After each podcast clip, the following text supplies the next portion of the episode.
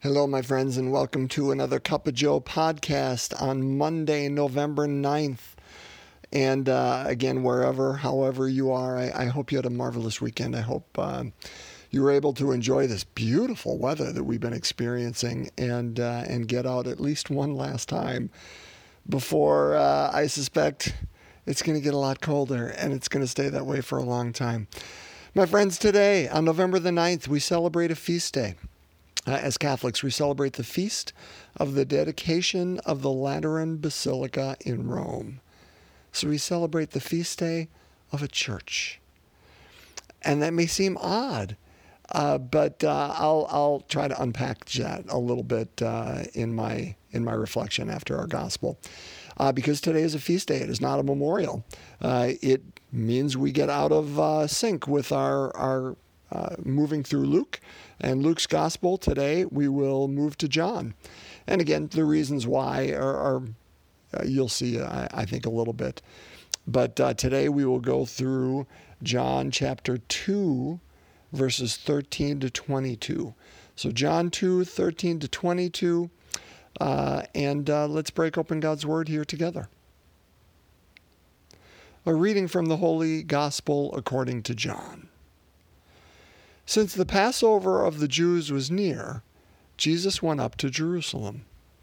He found in the temple area those who sold oxen, sheep, and doves, as well as the money changers seated there. He made a whip out of cords and drove them all out of the temple area with the sheep and the oxen, and spilled the coins of the money changers and overturned their tables. And to those who sold doves, he said, "Take these out of here, and stop making my Father's house a marketplace." His disciples recalled the words of Scripture, "Zeal for your house will consume me." At this the Jews answered and said to him, "What sign can you show us for doing this?" Jesus answered and said to them, "Destroy this temple, and in 3 days I will raise it up." The Jews said, "This temple has been under construction for 46 years, and you will raise it up in 3 days?" But he was speaking about the temple of his body.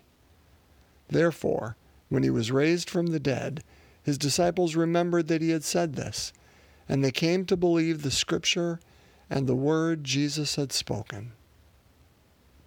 My friends, the gospel of the Lord. Praise to you, Lord Jesus Christ.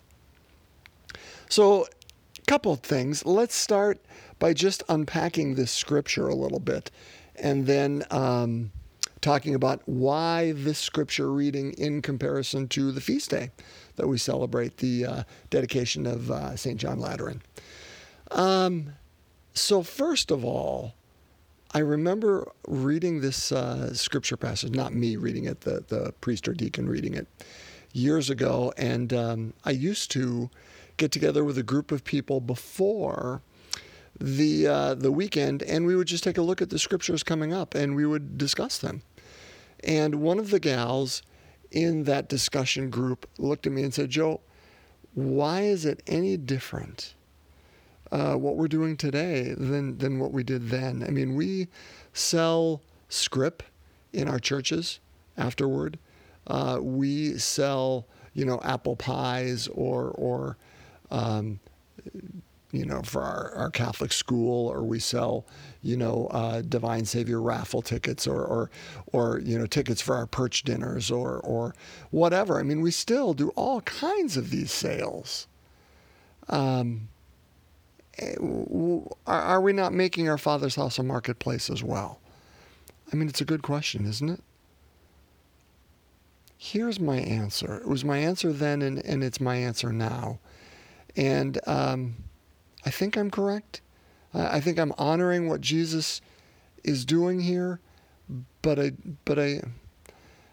will give it to you. And if you say, "Joe, I don't think you are," I welcome that challenge on this gospel.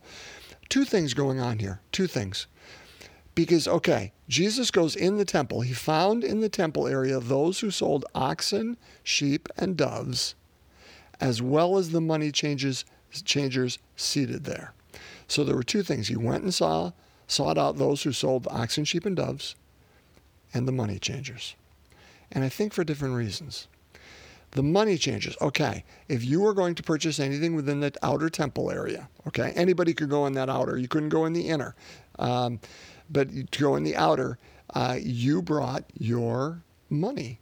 And it was Israel was under Roman occupation. So you brought Roman coins, which were considered idolatry within Jewish understanding, because again, Jesus is confronted with that later, right? When he says, whose image is on the coin, that idea of a graven image.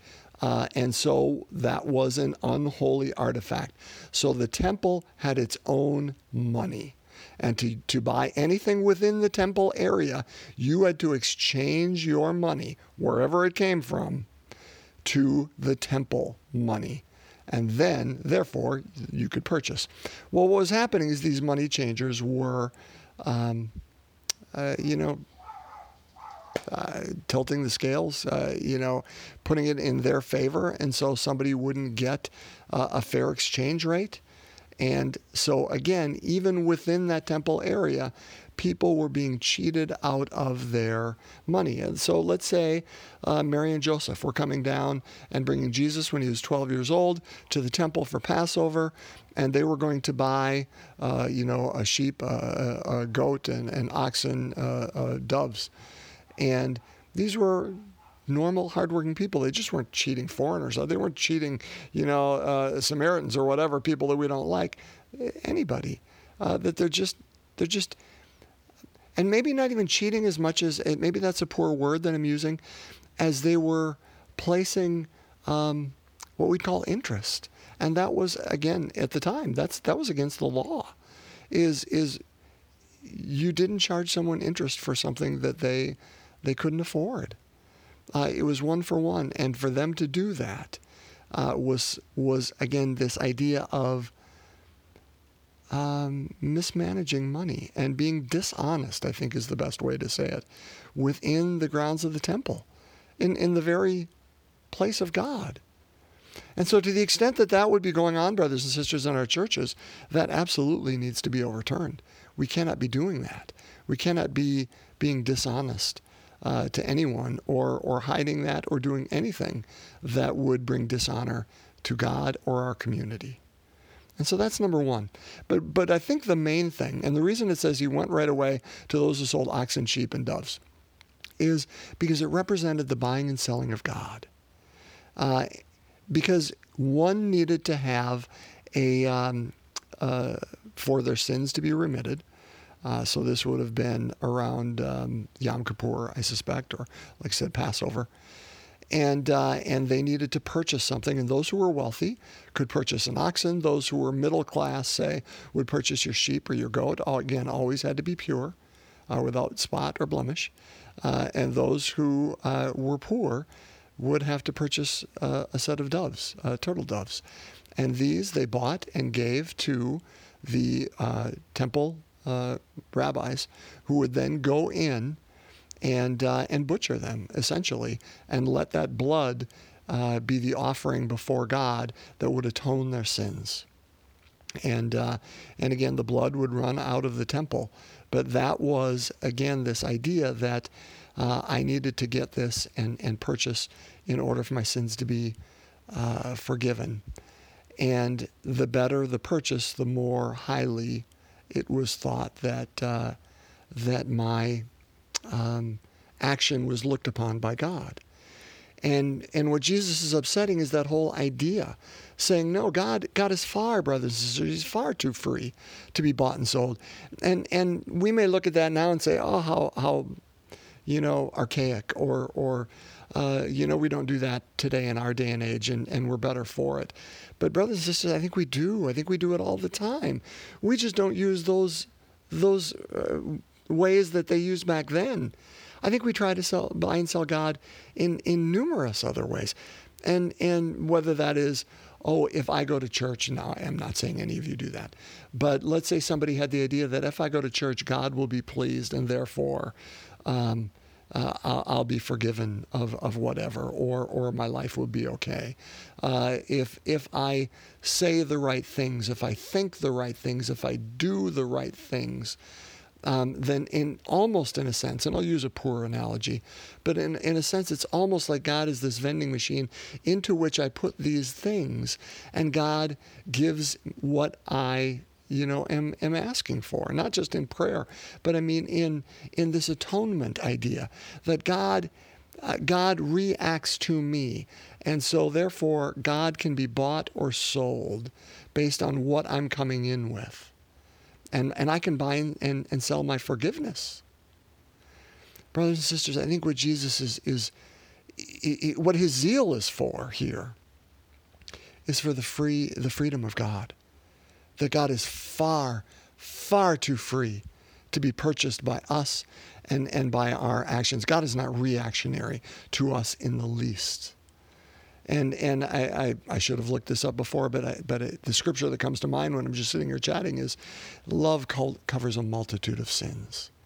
That it is not my outward appearance or outward whatever I'm saying or even doing the things that I may be going to, or the clubs in which I'm involved, or the money even I'm giving to charity. Nothing wrong with all those things, brothers and sisters.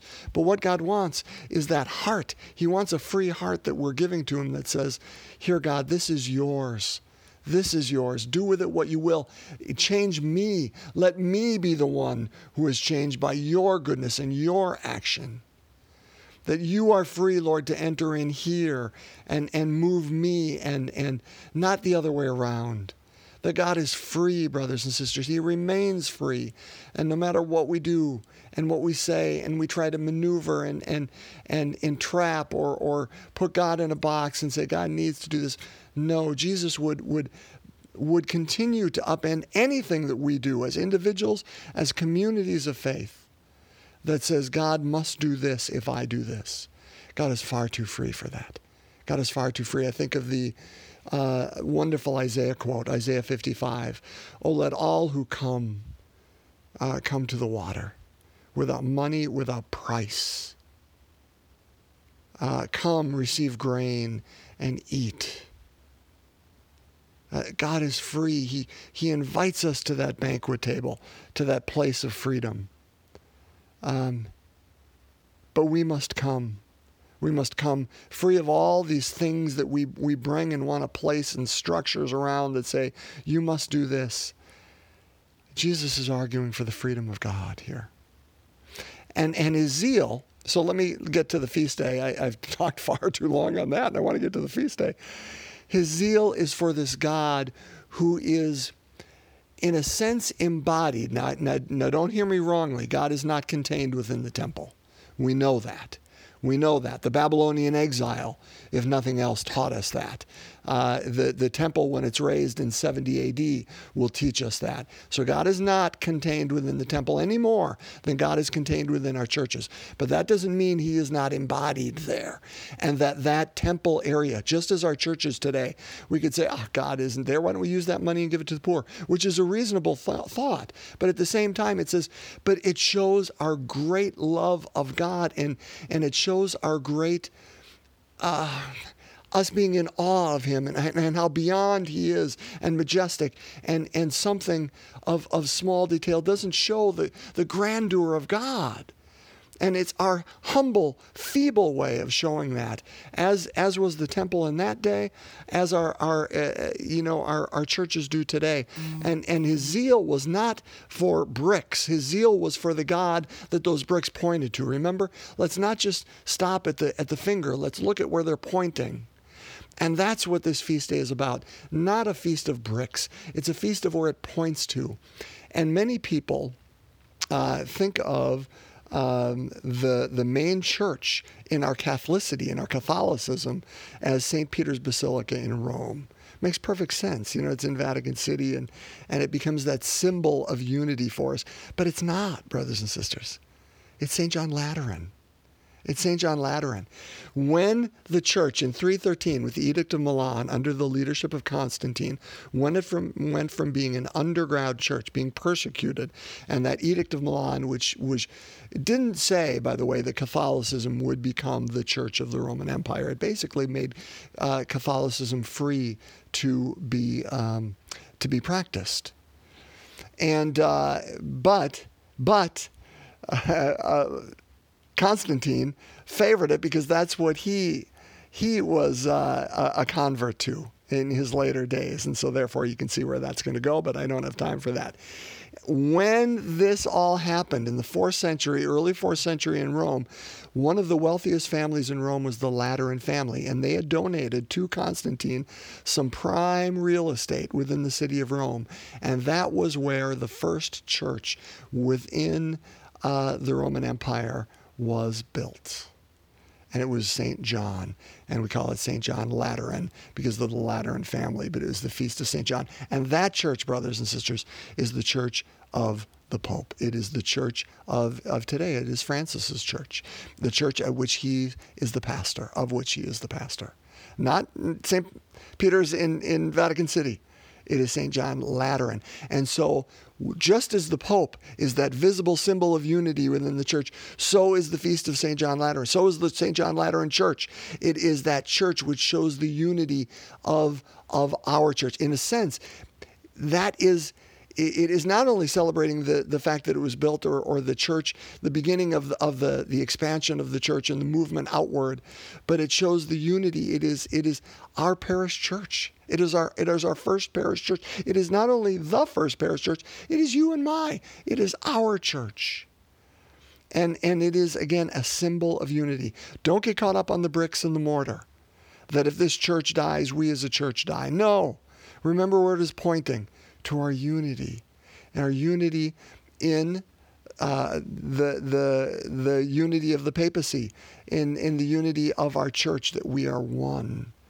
And that's what this is. Think of, in our country, how we revere Independence Hall, that place where the Declaration of Independence was signed on July the 4th in 1776.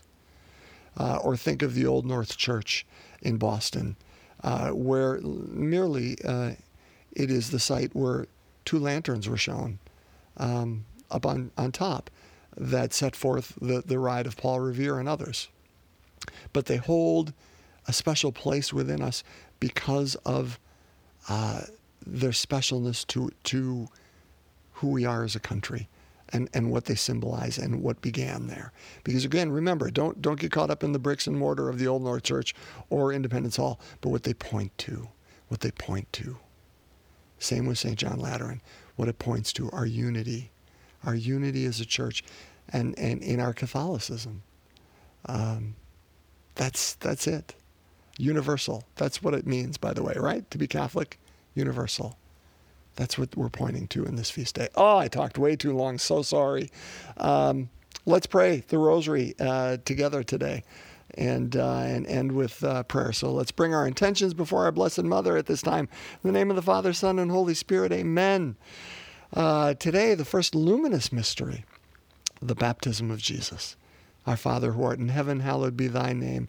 Thy kingdom come, thy will be done on earth as it is in heaven.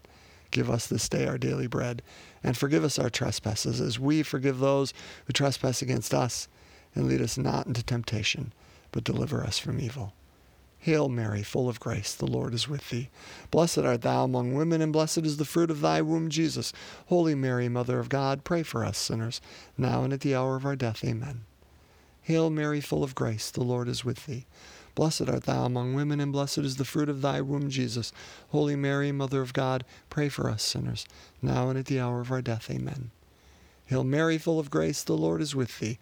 Blessed art thou among women, and blessed is the fruit of thy womb, Jesus. Holy Mary, Mother of God, pray for us sinners, now and at the hour of our death. Amen. Hail Mary, full of grace, the Lord is with thee. Blessed art thou among women, and blessed is the fruit of thy womb, Jesus. Holy Mary, Mother of God, pray for us sinners, now and at the hour of our death. Amen. Hail Mary, full of grace, the Lord is with thee. Blessed art thou among women, and blessed is the fruit of thy womb, Jesus. Holy Mary, Mother of God, pray for us sinners, now and at the hour of our death. Amen. Hail Mary, full of grace, the Lord is with thee. Blessed art thou among women, and blessed is the fruit of thy womb, Jesus. Holy Mary, Mother of God, pray for us sinners, now and at the hour of our death. Amen.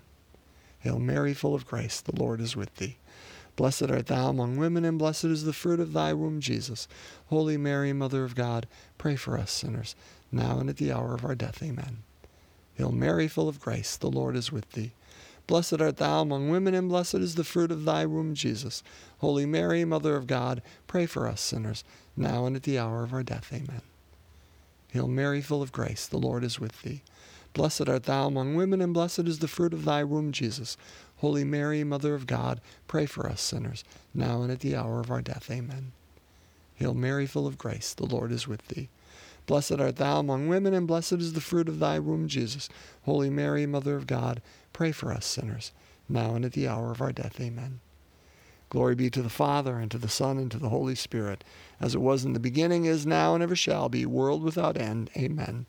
O my Jesus, forgive us our sins, save us from the fires of hell, lead all souls to heaven, especially those in most need of thy mercy. In the name of the Father, Son, and Holy Spirit. Amen. Brothers and sisters, bless you on this feast day. May you be held in God's loving embrace, and I hope we're able to get back together tomorrow and break open God's Word once again. Peace.